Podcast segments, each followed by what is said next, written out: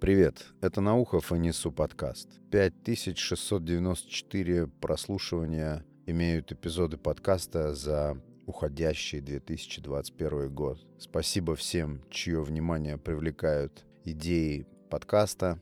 И также весьма отрадно, что подкаст имеет, по крайней мере, одного стопроцентно подтвержденного верного слушателя, о котором больше не будет упомянуто на подкасте. Но хотя должен сказать, что один из следующих эпизодов будет посвящен, по просьбе этого верного слушателя, юмору. В этом эпизоде я расскажу о своем отношении к юмору и о том, над чем я смеюсь, что такое для меня юмор, а для меня юмор — это огромная часть жизни, потому что я предельно несерьезный человек, и я обожаю тонкий, остроумный юмор. Я вообще считаю, что юмор — это свойство людей умных и людей с безграничным запасом иронии. А это встречается не так уж и часто. Этот эпизод посвящен впечатлению наблюдению, которое возникло у меня после просмотра фильма «Красота по-американски». Просто классная драма. С одной стороны житейская, с другой остро-социальная. Эта драма впитала в себя такое количество, огромное количество узлов во взаимоотношениях между родителями и детьми, между партнерами в браке, между работодателем и сотрудником. Куча всяких интересных противоречий и конфликтов вплетено.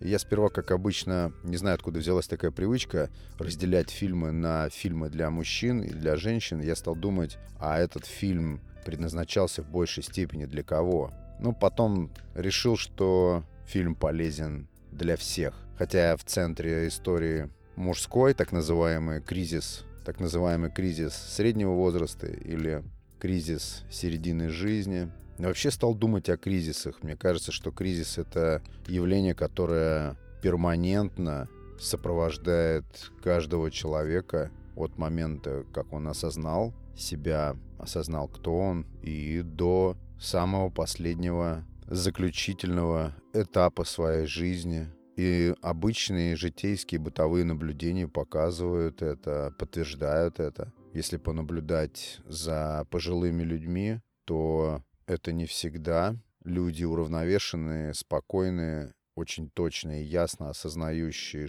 что они находятся на грани между тем, что они еще пока здесь, и тем, что им предстоит уйти. То есть если в начале жизни задавая себе вопросы, на которые нет ответа. Откуда мы появились, для чего, поиск смысла, поиск всевозможных предназначений, все, что происходит с нами, судьба ли это, или мы это творим, куча всевозможных экзистенциальных вопросов, то к концу жизни все эти темы, на мой взгляд, никак не разруливаются. Они еще больше обостряются, потому что мало того, что не найдено ответов на старые вопросы начала и середины жизни, ты не можешь на них ответить и в конце. Только в конце жизни ты уже имеешь огромный багаж опыта, знаний, и, может быть, чему-то ты и нашел объяснение, но, но самые главные вопросы так и останутся неотвеченными. И я так полагаю, люди уходят из жизни, так и не поняв, что это такое с ними произошло. И возвращаясь к вопросу о кризисе, таким образом кризис — это нечто, что сопровождает нас на всех возрастных этапах. И никаких межкризисных периодов, наверное, не существует. Здесь показана рутинная жизнь семьи, ну неважно, среднего класса или вообще. Это вот когда все устаканилось и возникает как кто-то выразился, не помню, сладкое гниение. То есть, когда есть полный холодильник, когда все как бы предписано, расписано, предопределено, понятен каждый день недели, понятен каждый час каждого дня, что зачем следует.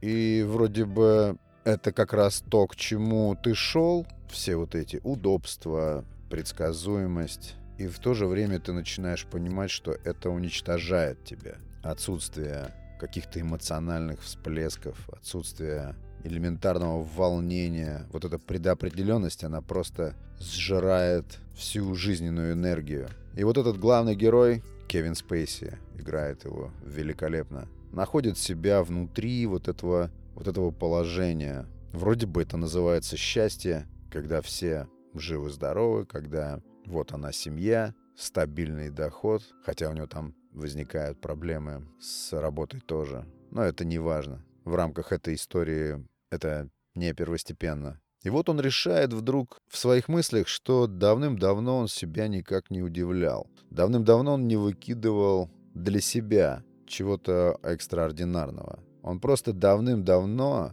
не жил так, как он хочет, и не делал того, чего он реально хочет делать. Меня буквально одолевает в последнее время вопрос, что из того, что я делаю, я хочу делать, и то, что я должен делать. И частенько подвергаю анализу вообще все те вещи, которые я делаю. Анализу на предмет того, делаю я это по собственной воле или потому, что я должен, обязан, или то, что я делал, навязано мне извне. Это интересная штука. Попробуйте провести ревизию того, что вы вообще делаете по вот этому критерию. То есть каждое очередное действие попробуйте подвергнуть такому простому анализу. Я это делаю сейчас, потому что я хочу это делать. Это придумано и проработано мной и решено для себя. Либо это следствие каких-то внешних воздействий и вовсе не мое желание. И вот этот герой устраивает революцию внутри своей пустой никчемной жизни. Он высказывает все своей жене, партнеру по жизни уже долгому-долгому, все, что он думает о ней, и начинает позволять себе разные шалости. Как бы пробует поиграть в свободу от всех этих социальных институтов, его перестает тяготить картинка.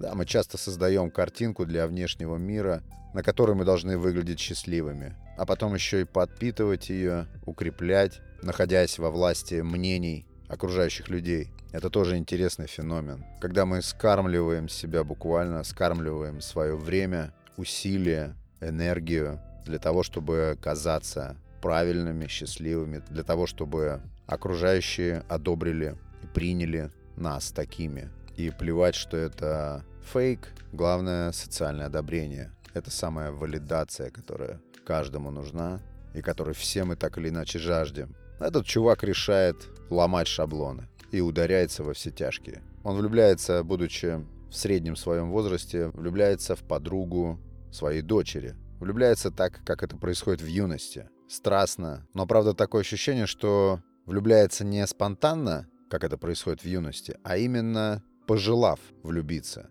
подарив себе такую возможность. Захотелось свежести. И очень важно, что в этом своем таком бунтарско-революционном настроении он вполне естественен. Это не просто какой-то брошенный обществу вызов. Это обретение баланса, того самого внутреннего баланса. Во всех этих своих порывах омоложения и телесного, и ментального он естественен. Это не рисовки. Как будто что-то жившее, набиравшее в нем обороты, вдруг прорвалось наружу. Как будто что-то вырвалось из него. Что-то, что давным-давно назревало. Это не было чем-то одномоментным. Это зрело в нем, укреплялось и просто ждало своего часа. И теглайн фильма звучит, по-моему, так. Каково это, когда человеку нечего терять? И действительно, как он разговаривает со своим работодателем, наверное, так, как каждый человек хотел бы поговорить со своим работодателем однажды. Спокойно, хладнокровно, с пренебрежительной самоуверенностью. И он реально понимает, что ему нечего терять. Это удивляет всех, кто его окружает, потому что это холодное, естественное ощущение того, что тебе действительно нечего терять. И это не отчаяние. Это наоборот глубокое, хладнокровное понимание того, что тебе нечего терять. И, естественно, оно становится очевидным для всех, кто видит это. Но это интересное чувство. Помимо линии вот этого главного героя,